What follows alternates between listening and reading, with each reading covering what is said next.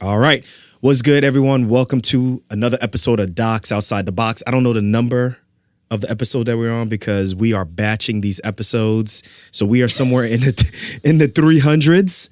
Um, don't I care. think we're at 311. I think this is episode You think this is 311?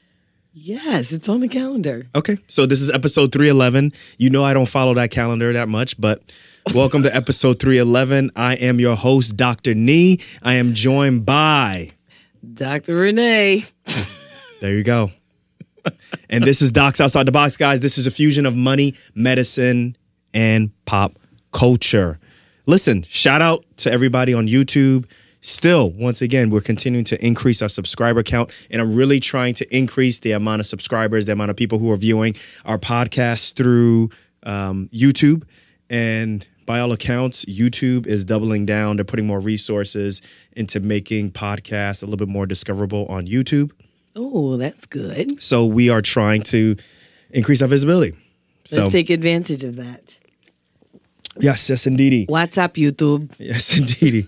and um, in terms of the folks who are listening to us traditionally on podcasts, on Spotify, Google, I don't know why I'm even mentioning Google. Ain't nobody like we get like on a monthly basis like 200 views or 200 listens. So not that many people are listening on Google Pod- Play Google Pod, Google Google Podcasts. Podcast? The majority of everybody is listening either on Apple or they're listening on Spotify or something that utilizes Apple Podcast. So that might be iHeartRadio, TuneIn, any of those other services. Okay.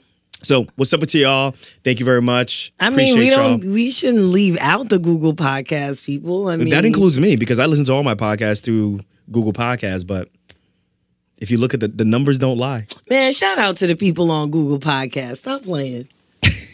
Stop playing. Don't don't be hating on people who listen through Google. Well, if you're on Google Podcasts, you need to do a better job of letting other people know that they should listen through Google Podcasts. Because right now the stats show that ain't nobody listening through Google Podcasts when you compare it to other things. But hey, we appreciate y'all. And listen, also let's let's let's push this survey. We need more people to fill out this survey with in crowd. Remember, if you go to the show notes and you click on "We want to hear from you," there is a link to fill out a survey through. You good? I'm good. There's a link to. you sure you good? I'm good. All right. There's a link to fill out a survey, a very short survey that allows us to know, for the most part, who you are, a little bit of your demographics, and the type of topics that you want to hear and topics that you don't want to hear so that we can fine tune and provide better episodes, better topics, things that are more relevant to you so that you don't just kind of look at what we have and then you tune out after five minutes. All right. I would hope they wouldn't tune out after. Well, but that's the point. If they are t- are listening, they see the topic, and then they listen, and are like, "I don't like this," and then they leave after five minutes. What we doing here? Right. Then that means we need to be more engaging within the first five minutes. but that, well, either that or we need a topic that's engaging. Yeah, well then if it's within the first five minutes and it's engaging, then they'll stay. Well, then that's kind of like false advertising, right? Because we're like, "Hey, what's going on, yo? Bam, bam, bam, bam, bam, bam, bam, bam, bam." You stay for five minutes, and then we start talking about some boring ass subject. They gonna tune out. So whether they tune out and it's engaging or tune in because it's something that's compelling, I'd rather people tune in because it's compelling. Don't you think so? can't we make Audience, what y'all think? Can't Audience, what do you it- think? Am I right? As always, am I But can't right? we make it compelling and engaging at the same time? Like I don't Well, you- understand. But you, but you didn't give me an opportunity to talk about that. You just said it should be boring and exciting. I- and I'm like, what? What are you talking? Are you Alfred? Rewind what he just So said. So everyone, make sure you fill out the in crowd survey so that we're not as confused as as you hear her as confused right now, guys. All right. I have so- no clue what's going on Also, on this podcast. real right quick, let's move on. Come on, you got to keep up with the pace, or we getting we trying to get this podcast done. Come on. So the pace of this is, I want to give a shout out to those who've been listening to the podcast, particularly those who I've worked with. There's been a couple of people who've tweeted me or texted me or have reached out to me in some form or fashion and say, hey, like, you know, we used to work together X, Y, and Z. Either, you know, I'm surprised that you're still doing a podcast, or, you know, I'm excited at how well the podcast has grown. Or, I didn't think you had it in you. and I start to think, I'm like, damn, did I talk about this person on the show? Because I be talking about people on the show. So if you're listening, just know that if we're talking about bad situations, um, am I talking about them? What do you? T- I don't even know what you're talking about. Do I talk about my coworkers? I don't think I talk about my coworkers at Of all. Of course, you don't talk about your Yeah. coworkers Or even my Like, former coworkers. No. Yeah, so and if- usually, well, if you do, it's usually not in a bad light. Is it? I don't know. No, it's usually. I mean, you talked about the PA who, um, you know, did the debt I still pay I down checked my and- cash app. I didn't get any money from him. you checked your cash app, and he didn't. He didn't cash app you Yeah. for that advice. Probably because you're not actually um, supposed to be giving official advice on uh, finances. So don't Yeah. don't come for us in these streets because Well, we're again, supposed to. We can give. We can give advice. We just have to let disclaim people know. it, right? that's what I mean. So But that's, not- why. No, that's I why know. you didn't get cash app though. I want to know if I am because over the last six years, invariably, I've had to bring up a situation that involved people who I've worked with, and then the mic is a little too far from you. No, it's not. It's fine. because when you turn your head towards me, then it's not. So can you bring your microphone a little bit Oh, closer my to you? Goodness. Yeah, there you go. Now we're talking. Oh my god. Yeah. So The mic police over here. well, we, you know, we got to make Officer sure that, Mike. we got to make sure that we have a really good audio experience and so forth. So Okay, Officer Mike. So for those who are listening, who I've actually worked with, who I've gone to school with, um, you know, like I said, every now and then I get a text saying that, hey, you know, they listen. So just want y'all to know it's not impersonal. If you hear something that's similar or dramatized version of something that you've gone through, but it's Gang, the, gang. it's the truth, you know. But anyway, I just want to give a shout out to all these people. But let's let's jump into this. This is money trap number 6 Hmm. In this episode, we're going to be talking about why it's important to invest, right? Yeah. Money trap number six, which is part of the series of the 11 money traps that keep doctors burnt. There you go. Now you're Out. engaged. Rather than fighting me on the microphone, you could be keeping up with what we're talking about on the show. Anyway, so money trap number six that keeps doctors burnt out is not investing enough or Investing in risk, risky shit. very, very risky business. Shit. as So what you it. okay, fine. so what do you what say you about this? Well, I always like to start from a baseline. So, you know, everybody, you know, talks about, you know, how much doctors make. And I think a lot of times some people will, you know, invariably look at what we talk about, particularly people who aren't in the medical world. And they're like, well, why are you guys always talking about like finances and why are you always talking about things that Because doctors be broke as a joke sometimes. But I think a lot of people don't believe that from the outside looking in, Oh. or they look at it as first world problems, right? Well, I mean, it could be first world that's problems. like that's like trying to hear that's like trying to hear like a woe is me story from someone who won a million dollars or I don't know five hundred million dollars in a lottery and then they go broke. It's like yo, that's your bad, right? I mean, yeah. I mean, listen. Let let's not pretend that this might not be first world problems, but the first world still got problems, right? So, I mean, the reality is that you know, the, so the reality is that a lot of people who do go into medicine um, don't come from you know they don't come from first world problems, right? Like Wait, you said what? They don't come from first world problems. Who? a lot of people who go into medicine in this country. They don't come from, you know, Not that's- issues. That's not what the stats show. The majority. The no, no, majority. no. I said some, a lot of Right. people, right? Like, so like you and me, we didn't come from first world problems. I didn't come from first world problems. Oh, I did? Please, whatever. Park Slope, Brooklyn. I didn't grow up in Park Slope. What are you talking about? Yo, it's East New York. Don't get jumped in these streets. Gowanus. Do not get jumped in your own studio, yo. You, you said you grew up in Bedford Heights. Yeah, whatever. Anyway, East New York. Don't play me. Don't play me, yo. So anyway, um, but yeah, there I mean, there are people who, you know, are in medicine, people like you and me, who don't necessarily come from, you know, a certain or a high socioeconomic status, right? And so we are entering this realm of at least high earning income, right? And all of a sudden we're thrown into this tax bracket or income bracket and we don't know quite what that means. We don't quite know how to maximize that, right? We just know that we're in it. And so I think that's important to understand. Like, yeah, some of this is first world problems, but first world got problems.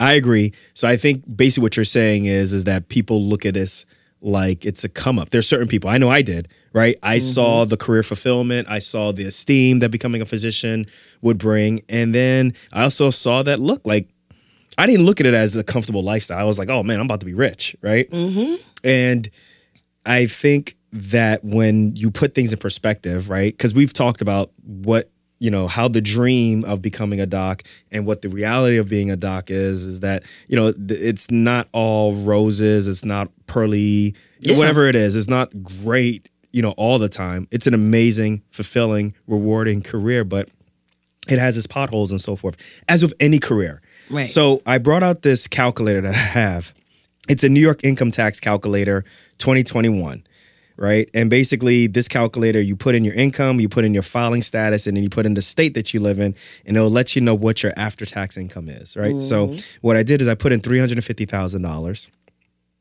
filing status i put married. The state i put new york. Total income tax $96000 which brings your after tax income to $253,994,000. I So- mean, which is pretty significant. Right. So I just want everybody to recognize $350,000 if you live in New York is going to get you after tax of $253,994,000. And this is this is income tax, so pretty much anybody who's W two or getting some sort of paycheck. Yeah, if you get a paycheck and you live in New York and you make $350,000 and if you're filing married and I think I put down how many filing I think married. wait, did I put down Dependents. two dependents if you got two kids. Let's change the numbers real quick. If you put it to one, man, what did I say? Two fifty three something. Yeah, it's the same. I think it saves you like five hundred bucks if you have like It's pretty much the same. It's almost a hundred thousand dollars worth of taxes either way. but have more So, kids. well, the part of the reason that I'm saying that is, um, you know, to distinguish between, you know, those who ha- own their own business um, versus, you know, those who are strictly uh, W two and employed, right? Because once you start talking about owning your own business, you know, um, being either 1099. why are you making it complicated? I'm not making it complicated, but I think that people need to understand. All right, I'm talking about if you are employed. Okay, and you but you working need for a to say hospital. that. Well, if you're employed and you get a paycheck and you W two, you bring home about two hundred fifty three thousand dollars, right? If you live in New York, if you're married, if you have two dependents, right? So And basically, your the reason- salary is three hundred and, fifty thousand. and the reason I'm mentioning that is basically it's going to take you about 10 years to save $2 million, right? But the one thing that we didn't account for is you probably, with that amount, you're probably living with your mother. Why are you living with your mother? Did I talk about rent or mortgage? Nope. But wait. So you ain't got no place to live, right? That's that's not So including you're place. wait, wait, wait. So you're saying if you spent the ten years saving two million dollars, Yeah. then you're living. Then you're living. With You got to be living with somebody because you ain't gotcha. paying rent. You ain't paying no mortgage. Gotcha. Right? So that's what I'm saying. So $253,000, everybody's like, bet, I'm good. But like, we got to start talking about how much you paying in rent if you live in New York City, particularly, Mm-hmm. right? Where rents are anywhere between 300 and like, sorry, 3,000 and maybe 5,000, Mm-hmm. 6,000. Right? If you don't want, if you want a closet, right. right? if you want some cabinets above your stove, right? If you don't want the apartment that looks like remember the apartment from uh, Coming to America with the dead body. damn shame what they. d- Hey, Alfred, hook it up. It's a damn shame what they did to that blind man. damn shame what they did to his dog too. Right? Put that in there, right here, right here. Hook it up, hook it up, hook it up, hook it up. Right? But if you want an apartment that's for real, for real, like on the come up, we talking about like you're gonna be paying like three, th- three G's, three stacks, four, five, six, maybe even seven, right? It's possible per month. It's possible, Mortgage, right? right? About so, the same, maybe. yeah. so that's decreasing that total amount you have. We didn't mention food, Right. We didn't mention utilities. Right. We didn't mention car. Right. Well, if you live in New York City, you probably don't need a car. You probably don't. But who, which, how many doctors are really driving, or how many doctors are really taking a train to the hospital? Ooh, that's a good question. Actually, If you, li- if you if you live in New York right now, Yes. text us. It's in the show notes. The number. yeah. Do you have a car? I, we want to know if you live in New York City, any of the five boroughs. We want to know: Do you have a car? So text us, Alfred. Go ahead and hook up the number right here. Let us know, guys, um, if you have a car and you live in New York City. I bet you not many do. Yeah. I bet you a bunch of them drive. I think a You lot think of them, so? I think a lot of them scared to take the train. Why? Why would people be scared to take the train? I don't know. I just think a lot of them scared to take the train. I think a lot of people actually take the train. You think a lot of doctors take the train? Yeah. They're willing to get there at like four fifty five, six in the morning, or five in the morning. Eh, maybe not. Okay, thank you. One, please. I don't think that many people. Hey, if I'm wrong, let me know if I'm wrong. But I doubt the majority of you guys are taking a train to work, and you have to be there that early, and then you leave that late. I just don't think that's happening. Okay. I think there are some who are dedicated to doing it, but I don't think that many are. We I shall think- see. I think the majority are driving in. We shall see. Okay. Yeah. Um, and then there's miscellaneous, like things that you you just got to live, right? Right, Things right. that you do to live. You get your haircuts, to get your hair done, or go to the movies, or hang out with people. And so, basically, what I'm trying to say is that that two hundred and fifty three thousand dollars, that's not real, right? That's Mm-hmm. not what you're really going to keep, unless you're living with your mother, right? and if that's the case, you're living with your mother for ten years, you got other issues going on, right? No, not necessarily. Would you date a guy who, ten years into their career, has been living with their mother, but has Depends 2. on- but has two point five million dollars? It depends. Is that what you're going to be attracted It de- to? it the two point five million dollars? anyway, it depends on why he's living with his mother.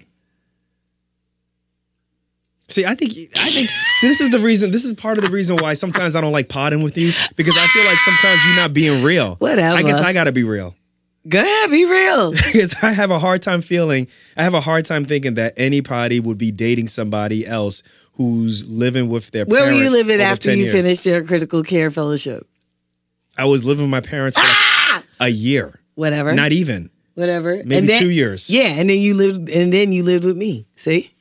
Yeah, but I don't think. See, I, I think you're faking it. I don't think you're being real. I don't think you would date a guy or whatever. I don't think you'd take any person seriously who was living with their parents for that long. What if he's taking care of his mother? I don't think you would live. I don't think you would take someone seriously if they were living. What with their if he were taking care of his mother? What if he were his mother's primary caregiver? Okay, so well, if that was the case, then what would you think? What do you mean? What would I think? What would you think? Gi- give If his answer. mother is sick and he's taking care of his mother, like I don't understand. Like what do what would you want me to think? Oh, that's horrible. I don't know. Would you date a guy who was taking care, who was the primary caretaker of his mother? Yeah, why not? Okay. Would you take care of a guy? Would you go with a guy who wasn't the primary take, uh, caretaker of his mother? Was just living with his mother in his basement? Maybe. You're lying. So anyway, the other thing that we forgot to mention, obviously, is you should have figured it out because we talked about rent, food, utilities, car, miscellaneous. What's the last thing we can talk about? And stop looking at my notes. Thanks. savings and investment. Nope. Student loans. Oh, please. so, yo, so listen, that 253 is probably like maybe 190 at the end, maybe 180 If you paying it. right? and then, like we also mentioned, you're not investing and so forth. That's a problem. So I think that the reason why I I put that as the baseline is that it's going to take you a long time to get to that point where you would consider yourself a millionaire. Right, or at least uh, someone who feels like maybe they can kind of take a step back and not maybe work so hard because they are a millionaire or a multimillionaire. It takes a lot of work. It is stressful as fuck being a doctor. I'm gonna be really honest, right? And working 10 years in now, I'm like, damn, like if we don't have anything to show for it, appreciable, you know, it's a little bit of a disappointment, right? Because there's a lot of sacrificing that you have to do mm-hmm. physical sacrifice, mental sacrifice, Yeah. you know, maybe even a little bit of some isolation depending on, you know, where in the country you live and so right. forth. So you damn sure better be getting paid well or what you think is a really good salary and that you should be keeping a majority of this salary because, you know, at the end of the day, like you don't want to be that 70 year old, you know, surgeon who's still operating and saying, "Oh, I just can't give it up." It's like you lying. You can't give it up because you paying for some other stuff. You know what I'm saying? like, stop lying. Like 70 years old and you still doing lap choles. Shut up. You know, like I don't believe that at all. It's possible, Nee. It's pissing off possible. somebody right yeah. now. Oh, you definitely pissing off. Look at look at your downloads. My downloads aren't going down. Put an arrow. Put a down arrow, Alfred. Can you stop talking, Alfred? Me and Alfred have that special relationship. No. Once again, No. please. Thank you. So, um, basically, what I'm just trying to say is that investing is really important, right? Making your money work, having your money do the hard work for you while you quote unquote everybody says sleep or in this case, while you're While in you're clinic, while you're in clinic, or while you're operating, you need your money to do things that you know you just can't just get from Give you know your give your money. Give your money a nine to five. Right. so you know, recently, I don't know if if if folks are aware of this, but LeBron James, what I think seven months ago was it was confirmed that he's a billionaire. Mm. The majority of his money, over fifty percent of his money, came from things outside of what he does on the basketball Right, court. right. Right. So he's he's he's not shutting up and dribbling. no, he's not shut, shutting up and dribbling. right. you know and you know we've seen this in some of these other whether they're athletes or music Musicians, artists yeah. or you know people who are in tech or what have you like Mm-hmm. you very rarely see well maybe in tech you see that their net worth is like exploded mainly because of what they own or what they do or Mm-hmm. the intellectual property that they have but like with LeBron James it's still very shocking like you see these big ass contracts and it's just like you're not a billionaire from that and they're like no they're not actually Yeah. it's the you know making space jam and it's getting paid to produce space jam the Mm-hmm. Right. royalties from that it's you know having a little bit of ownership in manchester Mm-hmm. united it's getting you know one of the first people to invest in beats Right. you know by dre and getting in all of those those dividends. And and i think that's really impressive. Yeah. you know i think it's really not by you know it's not by dragging yourself to work every single day even if you are an nba star who signs you know multiples of millions of dollar contracts. Like even in that you're not necessarily a billionaire. Um so the question you know i think that we're or I guess what we're trying to to bring home is that you know dragging yourself to work every day is not necessarily the thing that's going to make yourself a millionaire. Not necessarily, um, and certainly not within a short period of time. Do you think that we and, and the reason I bring this up is sometimes I think it's fair to have this conversation. Do you think we reduce being in the medical field to just money all the time? Uh, no, I don't think so because we talk a lot about time, right? We talk a lot about time. We talk a lot about energy. You know, I mean, the fact that we're even talking about this, right? 11 money traps that keep doctors burnt out, mm-hmm. right? The, you know, the operative word here, the operative phrase here is not money traps. The operative phrase here is burnt out right? And so, excuse me, we look at money, we look at money as a tool, mm-hmm. Right? And so that any tool that you use is supposed to facilitate something, right? It's supposed to make something easier, right? If you if you need to turn a lug nut, you know, you and you can't turn it with your finger, you're going to get a wrench, right? The wrench is supposed to make it easier. But if you misuse the wrench, you know, if you put it on the wrong way, you know, or you start turning it, you know, righty tighty instead of lefty loosey, then you're not facilitating taking off this lug nut. What you're doing is you're expending a lot of energy doing something that doesn't work. And so I think this series, you know, of the money traps that keep doctors burnt out is listen, you have this tool, but many of us don't know how to use the tool in order to facilitate this thing we call life right? We're not necessarily using it or optimizing it. And it's not because we don't necessarily want to. Uh, it a lot of times it's because we don't know how to use the tool. We we don't know how. Yeah. You know. Well, I- think the best way I could describe that reduction is one of the best ways that you can advocate for yourself, particularly in the current way in which healthcare is practiced in the United States is is you know, it's really hard to not be a cog in a wheel, so to speak. And I think the biggest thing that I think doctors can say that they feel burnt out from is a couple of things. One, I feel like they feel inundated Right. with the amount of patients that they see, mm-hmm. inundated with the amount of documentation that they see. Mm-hmm. And I think ultimately a lot of them feel like, but I'm doing this and it is, what's it really doing? What's the outcome? Right? You kind of feel like you're chasing your tail and then you feel like, well, the outcomes are really not mine, right? The outcomes are of the system, Mm-hmm. right? Because you have so many doctors, you have so many checks and balances, you have so much documentation, and oftentimes you feel like you're actually practicing to document. Mm-hmm. And I think that that turns a lot of people off. Right. Right. Once again, this is not a conversation to turn people off of medicine. It's just kind of talking about the realities Mm-hmm. that I think we get to.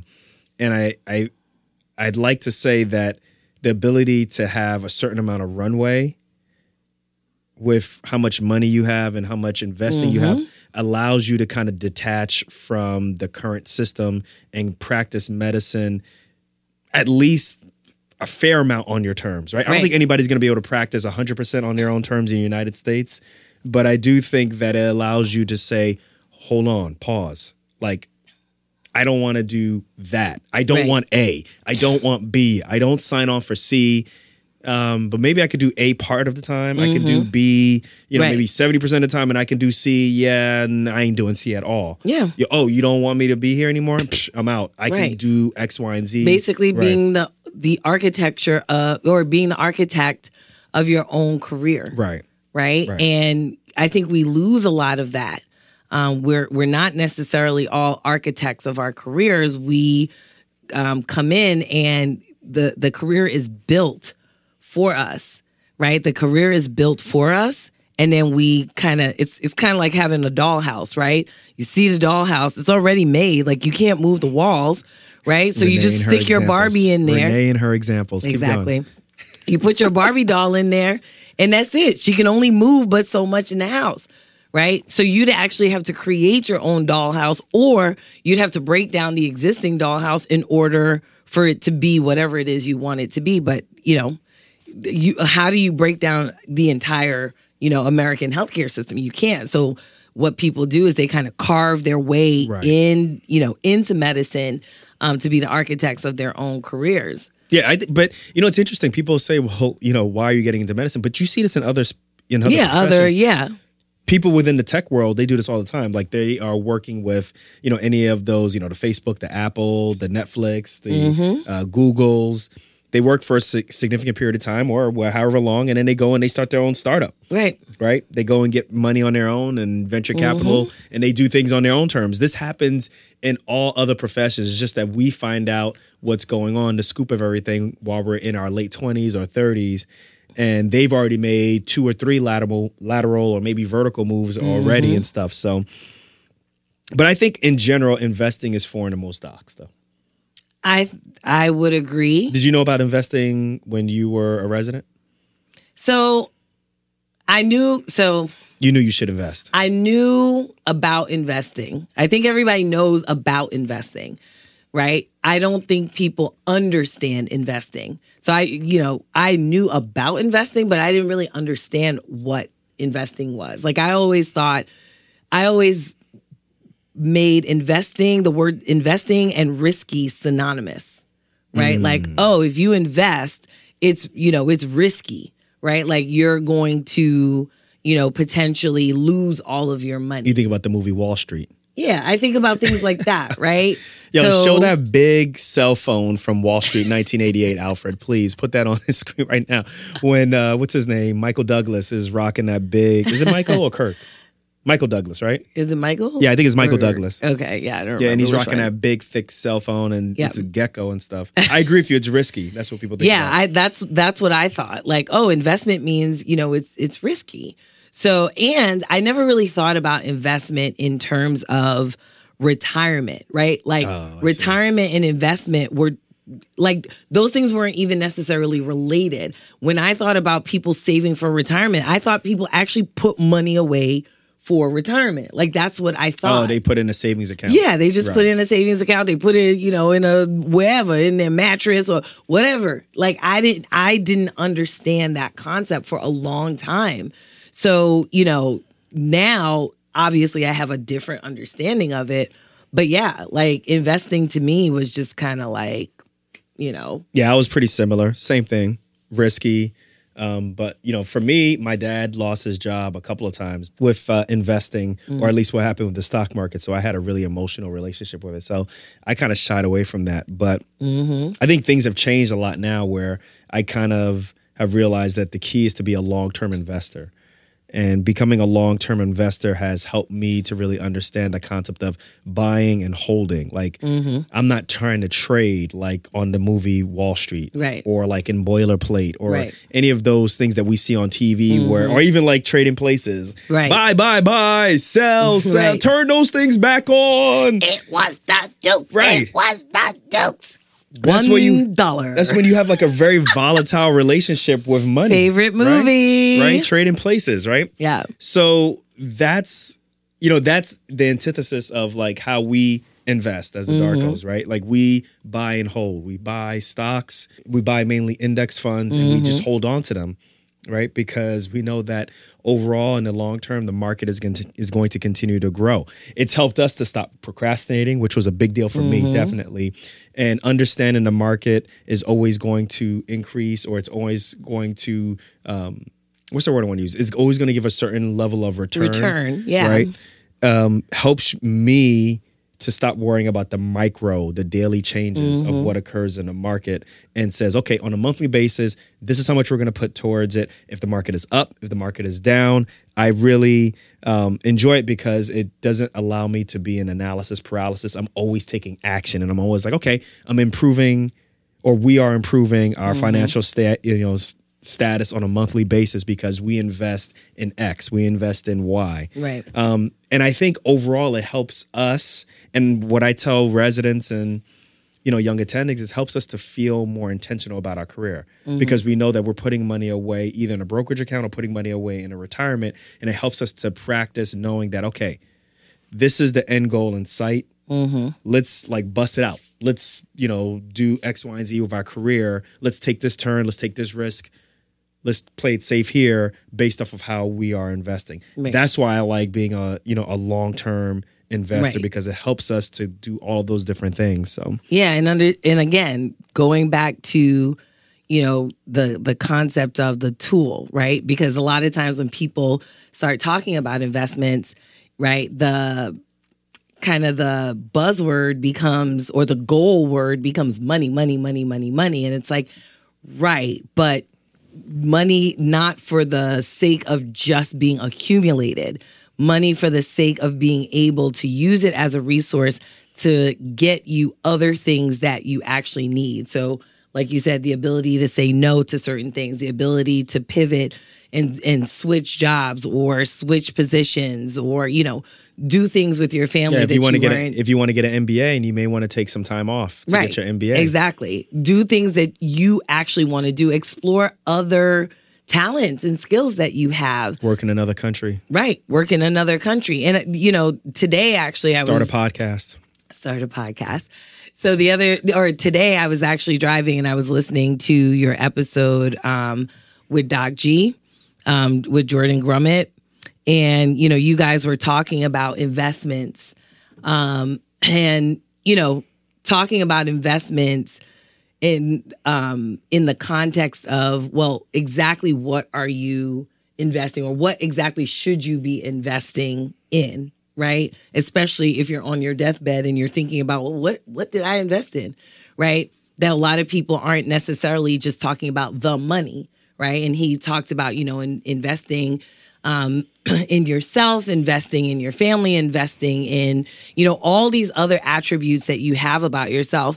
And for me, investment at this point in time, while I was listening to it, investment to me is synonymous with time like investment in time Yeah, I mean that's the way it works. It takes time. to right compound. is the is right These- like these things compound. exactly there is no investment without time whether it's a short period of time right so i was listening also to your episode with ronnie shalev Yeah. right? Where she did kind of the short period of time and then they refinance but it still took time right? So that short period of time or that long period of time and oftentimes the long period of time is the thing that you need to invest in right? That that patience that time in order for things to compound enough for you to see the you know the fruits of the labor of your of your money I agree. so All right, everyone. I want to give you guys a hint.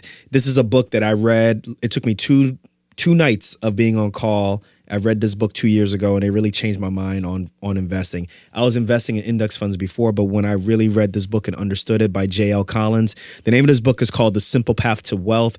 Alfred, if you can put this book up, an image of the book up right here, it is The Simple Path to Wealth: Your Roadmap to Financial Independence and a Rich, Free Life. It's written by J.L. Collins. The link is here. It's in the show notes. You can check it out on Amazon. This book is a quick read, and it really basically delineates why you should be investing in index funds as opposed to investing in individual stocks, which I think causes more people to be really nervous. Like, should I invest all my money in Apple or invest all my money in Nike or invest all my money in whatever the company is? And then you're worried about if there's a recession, am I going to lose all my money? Is it risky? Am I going to lose all my money? Right. Or like, I don't understand like the profit and loss. I don't understand how to read all these different things. Well, mm-hmm. well, you know, within when you're investing in an index fund, yes, you do need to understand how stocks and bonds and how the market works in general. This book really helps to explain this. So he wrote this book as a series of letters to his daughter. We talked about this a long time ago, mm-hmm. but the book basically was a series of letters that he wrote to his daughter. And then eventually he created it and pushed it together and made a book out of it. Mm. But it really delineates like how simple it is to just invest in the market with, you know, very, you know, one or two funds mm-hmm. That we're talking about, index funds that we're talking about. And I recommend this book to anybody. It's in the show notes. I think this is something that you guys can read. And like I said, it took me two nights of being on call consecutively, two night shifts, got it done. It was simple and Not easy. bad. And I knew, boom, this is how we are going to invest uh, all the time. Now, for me, let's jump into reasons not to invest. And I think there's only two main reasons why you should not invest. One is you ain't got no bread. That speaks for itself. And You have no money to invest. no money to invest. And the second thing is lack of strategy in the stock market. So, first thing is you ain't got no bread, right? So, this goes without saying, but you should not be investing in the stock market if you have other major things going on that need your attention, right? Mm-hmm. So, if you need money within the next three to five years, you should not be investing that money in the stock market, right? So, Right. rent, mortgage. Right. If you want to get a If down you can't cover your basic needs. Right. If you want to get a down payment for a house, realistically, if you know you're going to be buying a house in the next three to five years, yeah, when it's time to buy that house and the market, you know, tanks, that 20% that you have is now only 5%, you're going to be pissed. Yeah. Well, we know that happened to a young lady that we that we know Who? that her boyfriend was like, "Oh, you should you should put your money." She was saving Oh, money yeah. for school. Yeah, yeah, yeah. she was saving money for school, and her boyfriend um, told her What to if she's to listen to the show? She's going to be like, you talking about me. No, well, we're, we're not talking bad about her, but we're using her story as an example. Um, but she ended up investing the money, and the market crashed. Yeah. At that point, um, and so she lost like I think it was a third or two thirds of the money. Um, but she needed the money for school right then and there, and so you know she was like, "Oh my God, this is what happened." And you know, I, we started talking about, well, if you're investing, um, you you need to understand what people mean by return. And so return isn't always quick. Return is, you know, oftentimes after, you know, a, a certain period of time. Um, so Should I put money for a wedding ring in there? Should I be in there? Uh-huh. Money for a wedding ring? Yeah, if you need money for a wedding ring, don't put it in the don't put it in the in uh in the stock market. Yeah, if you know you're gonna propose. Like if you're gonna if you're gonna use that money for something If you, know, need it within the next three, if you need the money in the next three to five years, do Yeah. not be putting it in the stock market. I Right. think that's simple and straightforward. Yeah, exactly. And- That's something that I even, you know, tell my pre-meds, right? Yeah. Because, you know, they they are saving money to apply to medical school, take the MCAT, go on interviews. This is not the money that you want to put into the stock market. You you're going to need that money. And if if that that you know, if putting it in the stock market coincides with a crash, you might actually lose your chance of getting into medical school all because you didn't have enough money to pay for all of the things, you know, all the opportunities that you could have had. All right. I think we beat that with we beat that dead horse or whatever you want to call it, whatever colloquialism you want to say. I think we move we beat that. Let's move on. So lack of strategy in the stock market. So um, I put down examples of hearing about an individual stock from a surgeon in the surgeon's lounge. I don't think that occurs anymore. What do you mean? Like hearing about, hey, I got this great stock. Of course people do. What do you mean? anymore. I don't think that happens anymore. People don't talk like that anymore. Of course they do. Nah, I think that happened like in the 80s and 90s. Well, whatever. People do. Like 2000s. so nobody talks about that. Not one person. old folks do. Old docs do. Okay, well, there are old doctors out there. You just talked about the 70 year old. Um, I definitely know about this. Buying what you hear on social media. Definitely. That can get you in trouble. So no NFTs. Well, I, I didn't say that. I said buying. I, I didn't. That that's not actually what I'm talking about. I'm talking about when people talk about buying this stock or doing this. This is how I got rich. Oh, I see doing this on I social media saying. or following people on social media, and you Or like really people know. telling them that they should uh, invest in VTI.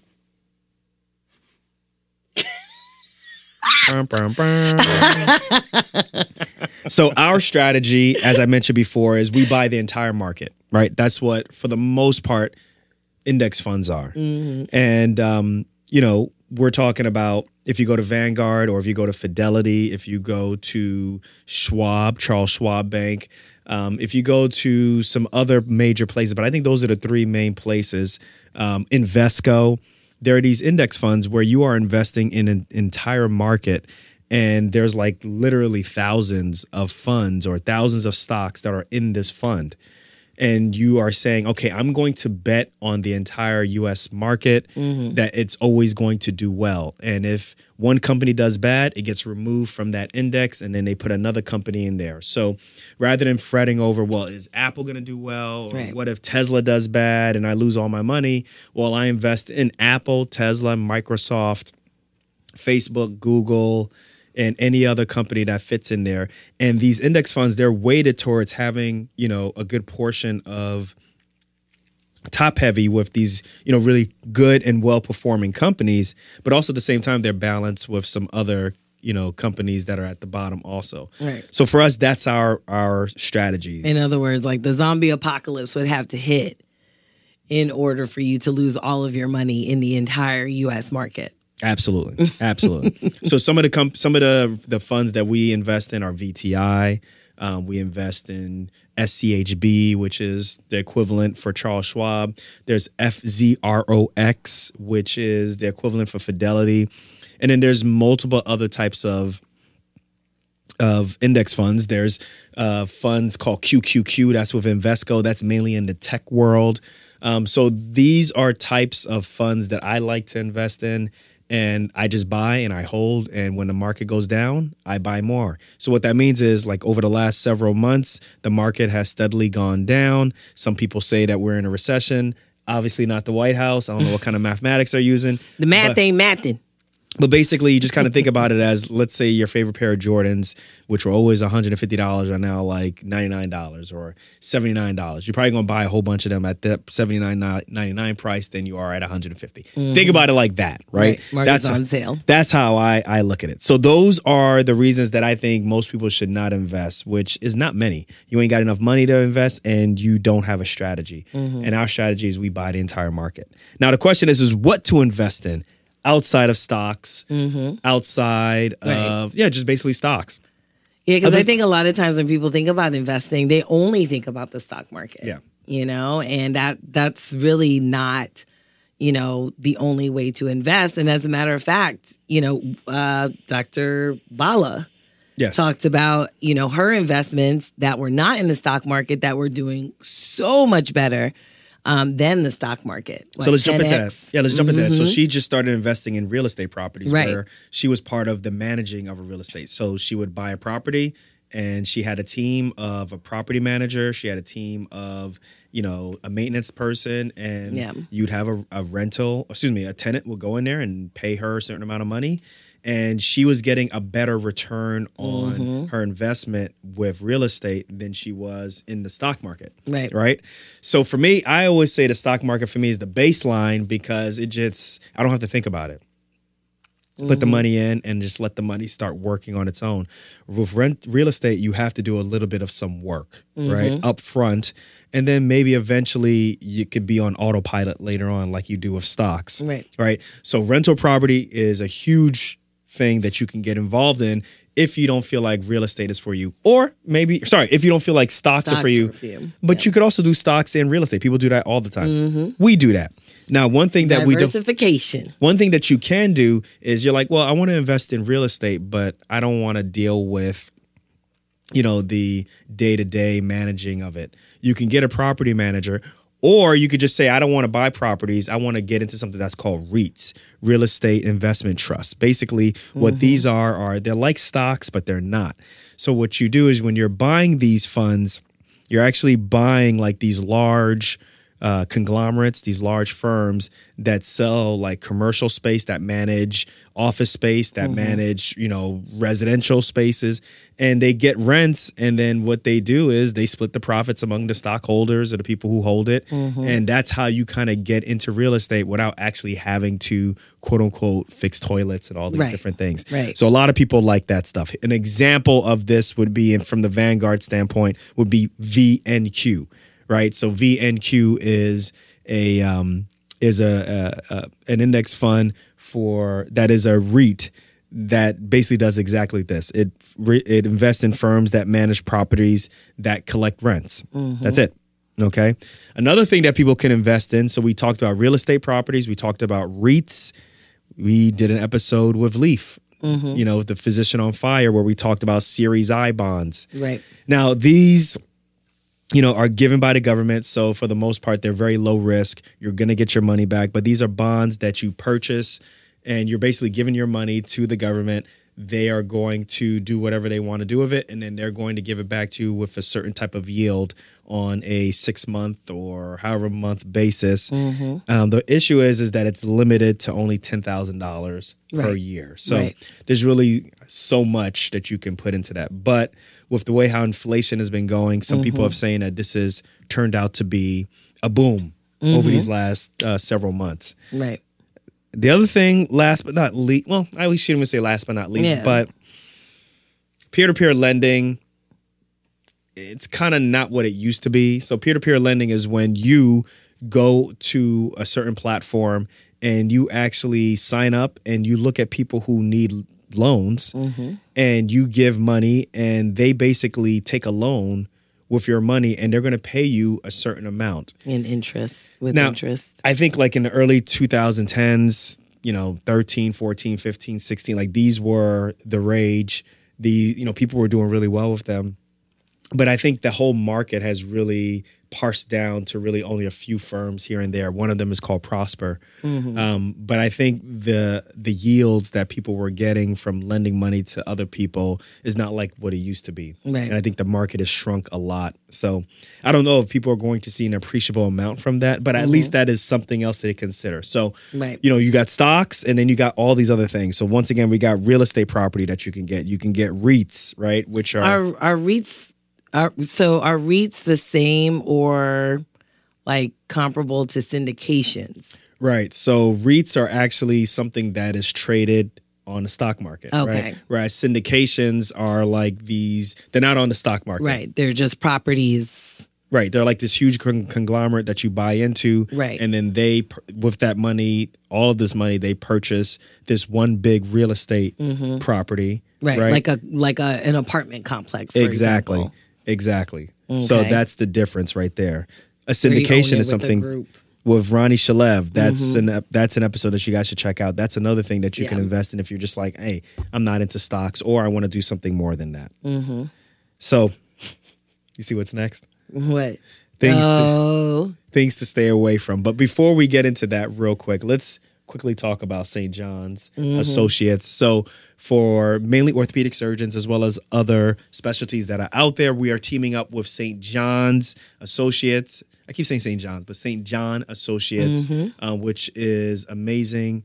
Um, staffing firm, recruitment firm that helps doctors, empowers doctors to find uh, jobs, to find opportunities Right. that um, I think put them in a driver's seat. Yeah. And I think that that, you know, this, so for much of this series, we've been actually talking about St. John Associates. Um, but, you know, part of, part of making sure that your money is right is making sure that your job is right. okay.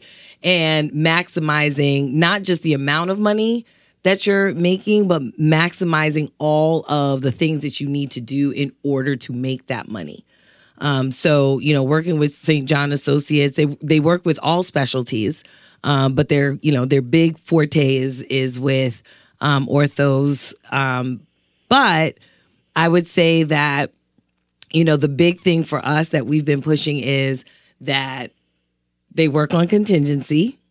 Um, that's number one. So you don't have to pay them unless there is a match for a job. Um, and then the other is that they don't shop your CV around, right? And they pride themselves on that. And they've been in business for over 30 years now, and they do not shop your CV around, which I think, again, is a very, very big part of how you make money, how you're able to negotiate the money that you would get for a specific job. Yeah, I um so that happened to me when I first started. I mentioned this multiple times where Mm-hmm. you know, a certain locums company shopped my CV around without me knowing.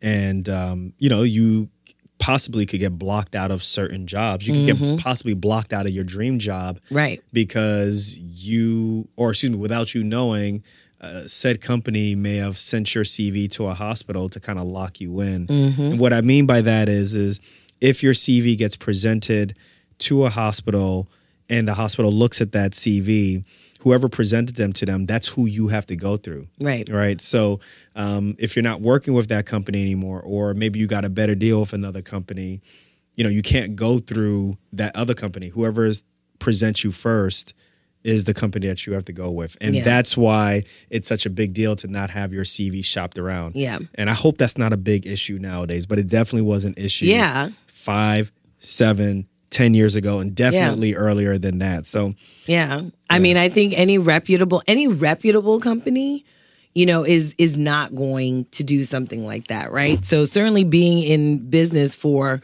30 some odd years, I mean, they've got a track record um, of doing really well with that. So, you know, if you're interested, um, we suggest you go to St. John Associates. Check them out at stjohnjobs.com slash docs. So S T J O H N J O B S dot com slash D O C S. Check them out today and see if you can get yourself a little job at job with some cash at cash. links are in the show notes, guys.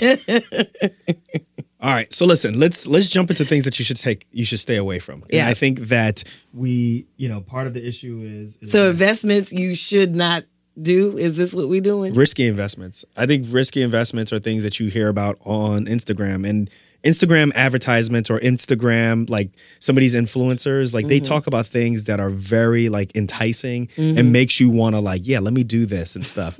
um, but I think the biggest thing for me that I'm like yo I, I don't know man. I think you got to stay away from this. I don't know and I'm probably gonna get lit up by this but I think I think crypto Instagram coming for you. I think crypto at this TikTok moment coming for you. crypto's like yo I don't know man like so I'm not gonna lie I own crypto I You were all bit- about crypto for a minute. I didn't say I was all about crypto. I just had someone on talking about crypto. Nah, he's I all about crypto. I wasn't a Ah, crypto gonna- fanatic. yeah, I'm gonna be.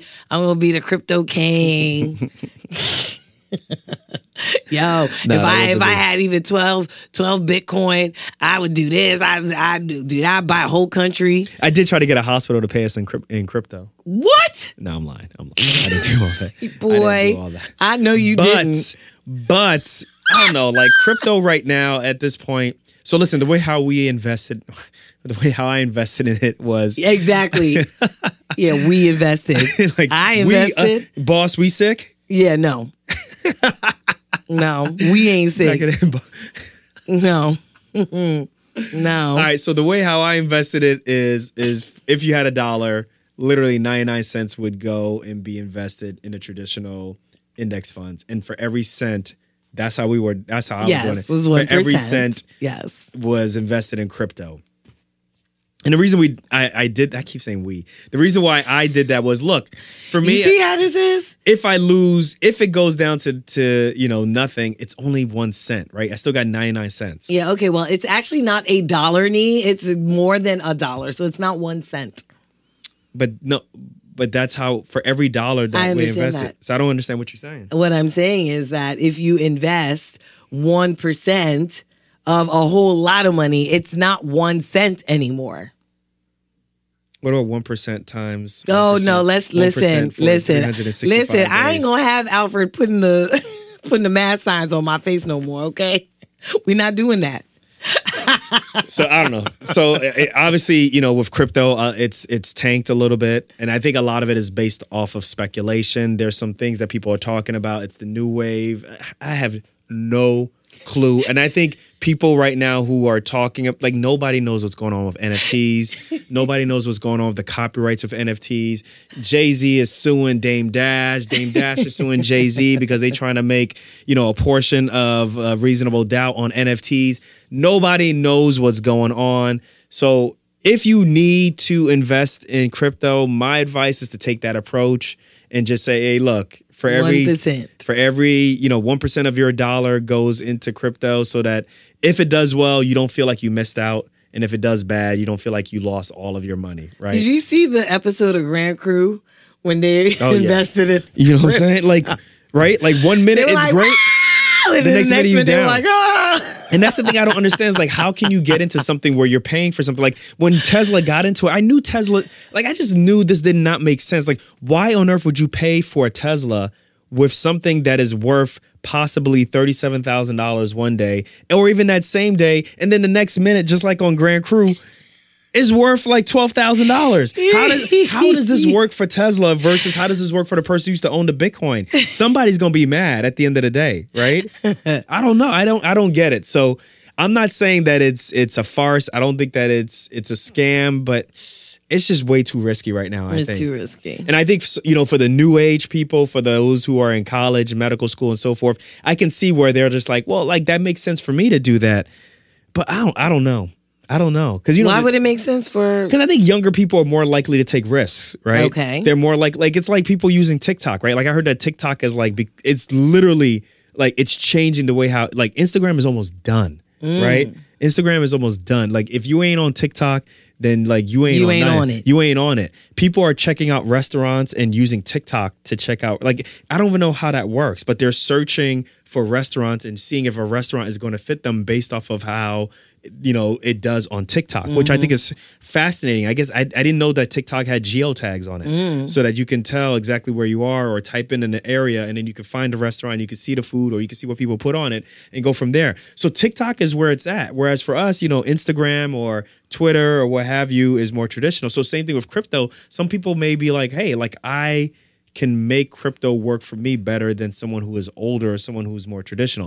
That's why I'm saying that. Mm-hmm. Right. So Gotcha. Gotcha. Well, yeah, I don't know. I mean, I think Bitcoin definitely has had its ups and downs. Um, I'm glad it's only 1% that you invested.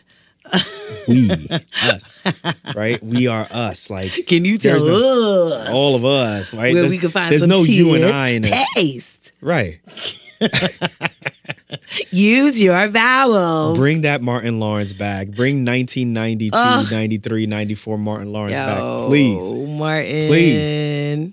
Martin, yo. So what other things do you consider risky? Um, So I don't consider this to be risky, but I do think that it's not for I think it's it's not for the majority of people, and that's whole life insurance.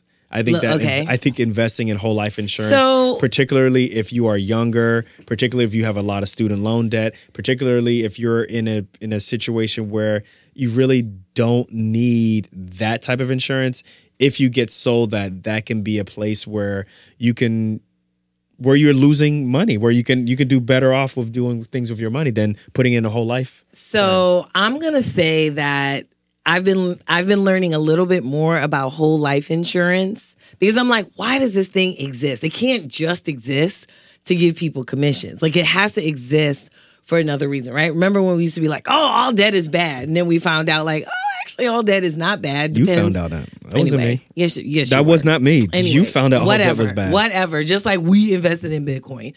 Um, so you know, we found out that You not all out. anyway, that all debt was not necessarily bad. It all is in how you utilize the debt and for what purpose. Right. And so I've been, you know, reading a little bit more, seeing how people are using whole life insurance. I'm not so convinced that it's that bad like I don't think that it's that bad anymore. I think we have not used we have not optimized the use of whole life insurance. And there are a number of reasons that people buy whole life insurance. Actually, Ronnie Shalev mentioned on your on that last episode, what, 306 or something like that. I don't remember. Um, but she talked about, you know, using life insurance to buy real estate properties. Um, we talked about that. We had a, I forget the company um, that came on and they talked about using whole life insurance again to buy properties. I've been um, reading about whole life insurance um, for the purpose of creating, you know, family banks and you know, and Yeah. doing trust and things like that. And we'll save that maybe for But for the I- I eleventh have money to- trap. I but do. I do think the caveat is is the way in which it's sold to residents. yes, I would right. Let's not confuse them. Right. The way in which it's sold to residents, the way in which it's sold to young attendings. Yes. Like I think they have no business being sold those type of products. Yes. Those type of whole life products are not the same type of whole life products that you are talking about. Or the use of them are not, right? Like right. It's it's not the use. Hold on, let me finish it. It's not the same thing. So I think it's really important for them to because what you if you say that, then they will get they may buy a product that they definitely don't need at this point when they have a bunch of debt and all these different things. So I think it's really important to clarify that there's multiple types Right. of whole life insurance plans and you can educate yourself on it. Mm-hmm. But the generic whole life plan that they try to push to you as you are a resident or maybe as in your first year Mm-hmm. or second year as an attending, that's not the same whole life plan that we're right talking but about. that but that's what i'm saying there you know there are different not just different uses but different types of whole life insurance Yeah, I get that. plans I right and that. so for, you know if you're buying whole life insurance just for the sake right if you're young healthy have no issues um you know and you have um no dependents that have any issues at all then I would say no. Like a whole life insurance plan just for the sake of leaving something for your family is probably not the best use of your money. But if you educate yourself on the different types of whole life insurance plans and figure out a very specific use for that outside of just leaving money for your family, you know, if you die, then I just want people to know. I think that's what people do, though. I think that's. But yeah, I think that's what really wealthy people do. Is Right. they have a whole life plan Mm-hmm. that they can leave for people, but that's like, that's like option ten, right. right? I There's get it. multiple options that they're doing before that, and then they have Right. this one little So bit. your and some people and some people may use that to give to a school, or they may use it to give Yeah. to you know. So, but I'm. I'm just saying that your average person probably does not need a whole life insurance plan, but there are uses of a whole life insurance We- plan. I think we're talking in circles right It- now. well, we are For talking for the circles sake- for because the you sake won't of- let because you for- won't let me finish But talking. uh, how much? How much longer are you gonna say the point though? You said I gotta say the point until I'm finished. Until somebody Okay, don't go- go interrupt ahead. me. Well, I already said what I had to say. Thank you. Do you see what I'm saying? So No. So for the sake of the pod, guys, th- what we are saying is that You just don't like whole life insurance. there's some risk. I didn't say that. yes, but you did. You say saying- that all the time. I didn't say that. I saying that. what? You always say, "Do not buy whole life insurance." well, that was earlier on and stuff, right? I'm talking about residents who are going through the process right now. But listen, guys, Right. all I'm saying is is that there are some risky investments out there. Some of them you may see on Instagram, some of them you may see on social media. Some of them uh, may be presented to you as as probably um, someone who's saying, "Hey, this is a way to invest," and they may say that they're a financial advisor when they're really an insurance salesman and so forth. So just be Mhm, be careful. careful. Just be careful of all those different things. Check out that book. Is there any other investments that you can think of? Yes, What's that? one one that I think is very popular is MLS, right? Multi level multi level sales, What's that? Right? Talk, talk, me so multi level talk sales. Amway. Well, I, I don't know. I'm not going to name a specific company. Well, you gonna but? Huh? You think they're going to sue us or something? You never know. But I'm not going to name a very specific company, but multi level sales where basically people, you know, tell you that they're selling this product and it usually looks like a pyramid, right? A pyramid scheme where um, essentially you make more money by bringing people on rather than actually selling the product, right? So they say, oh, you know, you use this product, da da da, da, whatever. And actually, you're not so much selling the product more than you are bringing more people underneath you to be able to sell that product Yeah, multi-level, multi-level ne- marketing. marketing. Yeah, you'll see marketing. MLS or MLM. Yeah. Um, so I would say, you know, just beware of those. Um, because at first they kind of look good, especially if the product is something that you think, oh wow, like, you know, people would like this thing, but it's usually not about the product. So Well, listen, guys. Um, I didn't know that this episode was going to go this long, but you know, well you talked a good. lot in the beginning, so I did talk a lot. Yeah. I'm gonna talk some more actually because I'm bringing the sign out back. Uh, that is a section or a session where we talk about things that we think are important that you may want to check out, um, that we think are dope. So for me, what I want to sign out is a song or an artist called Tems. Um, so real quick, I rarely lately I've been rarely not able to listen to the radio, um, but because um, I don't know why. I was just listening to Hot 97. And I was also listening to Power 105 and Tems, um, which is a Nigerian singer. She has this song called Free Mind, and it's playing like crazy on the radio right now. But it came out about a year ago. I love it. Um, you know, anybody who knows me knows that I'm an R&B head. Great song. Um, R&B vibes are amazing on the song. The acoustics are great backgrounds are amazing. Vocals are great on the song but it also talks a little bit about mental health which i think is very apropos for everybody at this moment. And um, i wish i had discovered this song earlier but you know life is what it is. So if you're looking for a really good listen uh, i definitely would recommend Tems free mind. It's a great great song. Anything i know i kind of put threw this up on you but anything you want to sign out at all? Dracarys. Whackness man whackness Dracarys. whackness House of the Dragon. whackness Oh my God, it's on. So you it's finished the, on. you finished the first episode? I finished the first Was it good? episode. It was good. I don't get this whole like Game of, Game of Thrones. Listen, don't make me that Dracarys you. Like I don't understand it. Go, Alfred. Anybody who watches Game of Thrones, I just I don't understand why you want to do so much work trying to enjoy a show. For me, it's like doing a physics equation. No, it's, it's so much work trying to understand this whole concept of Game of Thrones. Like, why do you guys like this show? Why do you want to do so much work when you're watching the show? It's not a Yes, lot of work. No, it's Literally, not. the first four seasons, you have to memorize. Like, you have No, to have you a don't. you have to have like a vision board, like a memory board of oh, who's this person? Who's this person? who's this person? it- it it's all- like they physics. all- Like, no. hold on a second. With physics, I remember like every day, like if you skipped a day in physics, like that was it. Like you ain't gonna understand nothing, right? And it's the same thing with, with No, it's with, not. with how, House. What is it? What's the name of the damn show? Game of Thrones. Like if you didn't under if. It was so much memorization No, to understand wasn't. all of these different No, characters. no, it and then, really And then I remember everybody's like, "Oh yeah, like I know you got to remember all these characters, but just wait till season 19 is gonna get good." So wait, not only do I have to do all this work, but I also got to wait till season 19 before the show gets good. No. come on. I don't understand why you guys like this First show. of all, the show not is 19 whack. seasons. The show's corny, and that's why you got the ending that you guys got. You deserve that. That show is whack, man. I don't know why y'all like that show. The show was